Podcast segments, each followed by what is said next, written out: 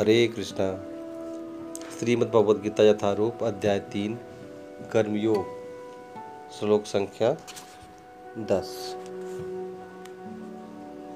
सहयज्ञ पर प्रजा श्रेष्ठा पुरा उवाच प्रजापतिः। अनेन प्रसविष्यद्वम् एष वास्तु इष्टकामधुक्। सृष्टि के प्रारंभ में समस्त प्राणियों के स्वामी प्रजापति ने विष्णु के लिए यज्ञ सहित मनुष्यों तथा देवताओं की संततियों को रचा और उनसे कहा कि तुम इसी यज्ञ से सुखी रहो, क्योंकि इसके करने से तुम्हें सुखपूर्वक रहने तथा मुक्ति प्राप्त करने के लिए समस्त वांछित वस्तुएँ प्राप्त हो सकेंगी।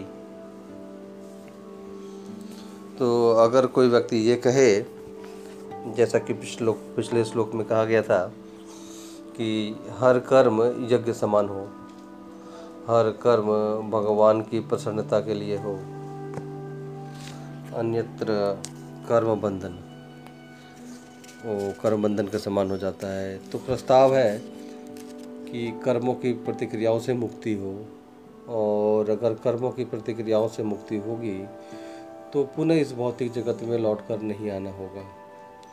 जो कि दुखों का सागर है। तो इस संसार में होना ही हमारे दुखों का मूल कारण है। ये जगत बनाया ही गया है दुख देने के लिए। तो अगर दुख देने के स्थान पर आ जाएँगे हम तो सुख कैसे पाएँगे? कोई जेल में जा के सुख की अपेक्षा करता है क्या? तो इसलिए अगर भगवान ने पिछले श्लोक में कह दिया जैसे कि कि यज्ञ के समान कर्म करो। लेकिन कोई अगर ये कहे कि भगवान यज्ञ के समान कर्म मुझसे नहीं हो पाते हैं। मैं ऐसी स्थिति में नहीं हूँ, ऐसी अवस्था में नहीं हूँ। मुझमें ऐसी श्रद्धा या विश्वास नहीं है। मुझमें ऐसा समर्पण नहीं है कि मैं यज्ञ के समान कर्म को करूँ। तो क्या करूँ मैं? तो भगवान कहते हैं कि, यज्ञ का महत्व बताते हैं कि कि क्यों जो है ये इस यज्ञ को बनाया गया है? किस कारण से यज्ञों का निर्माण किया गया? तो यहाँ कहा जा रहा है कि यज्ञ आरंभ किए गए। सहयज्ञ प्रजा। तो यज्ञ के साथ जो है प्रजा का निर्माण किया गया है। क्योंकि मानव जीवन जो है वो पशु जीवन से भिन्न है। पशु जीवन, मानव जीवन के कर्मों से परे है। लेकिन मानव जीवन में कर्मों का कानून लागू होता है। ये ज़िम्मेदारी का जीवन है। इस ज़िम्मेदारी के जीवन में मानव से अपेक्षा की जाती है कि वो सद आचरण करे। वो मानव जीवन के अनुरूप अपने कर्मों को करे और ऐसे कर्म करे जो मानव जीवन के लिए बने हैं।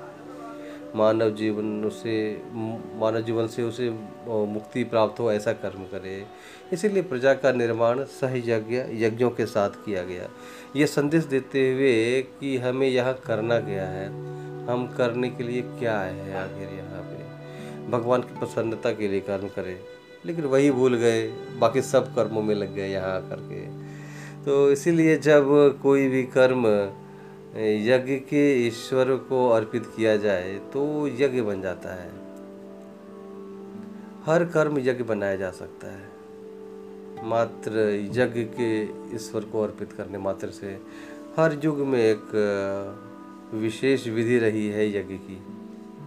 जिस प्रकार से सतयुग में ध्यान यज्ञ किया जाता था, त्रेता युग में हवन यज्ञ किया जाता था, द्वापर युग में परिचार्य यज्ञ किया जाता था, यानी कि अर्चना, अर्चा विग्रह की पूजा। कलयुग में संकीर्तन यज्ञ किया जाता है। हरिनाम संकीर्तन। तो हर युग में यज्ञ की अलग अलग विधि है। सतयुग में भगवान को प्राप्त करने का तरीका ध्यान था। तो ये ध्यान भी यज्ञ ही कहलाएगा। त्रेता युग में अग्नि, हवन, यज्ञ ये होने लगे थे। द्वापर में अर्चना, परिचार्य ये होने लगा। और कलयुग में कलो तधरी कीर्तनाथ भगवान के पवित्र नामों का जप। तो हम जिस युग में हैं, हमें उस युग की विधि को अपनाना होगा, भगवान के साथ अपने संबंध को स्थापित करने के लिए। उस युग के यज्ञ को अपनाना होगा। तो जो कलयुग का यज्ञ है, वो हरि नाम संकीर्तन है।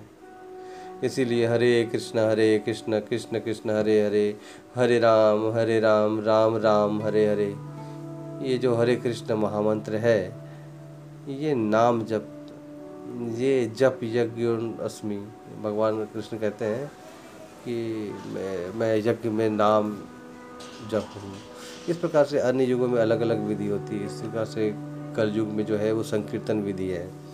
और जो ये जब हम इस संकीर्तन विधि को अपनाएँगे और पूर्ववृत्ति आचार्यों ने भी उस युग के अनुसार उन विधियों को अपनाया पूर्ववाचा प्रजापति तो पूर्व युगों के जो आचार्य है तो इस प्रकार से भगवान कृष्ण जो है इस परिभाषा को एक अलग स्तर पर ले जा रहे हैं इस श्लोक के माध्यम से।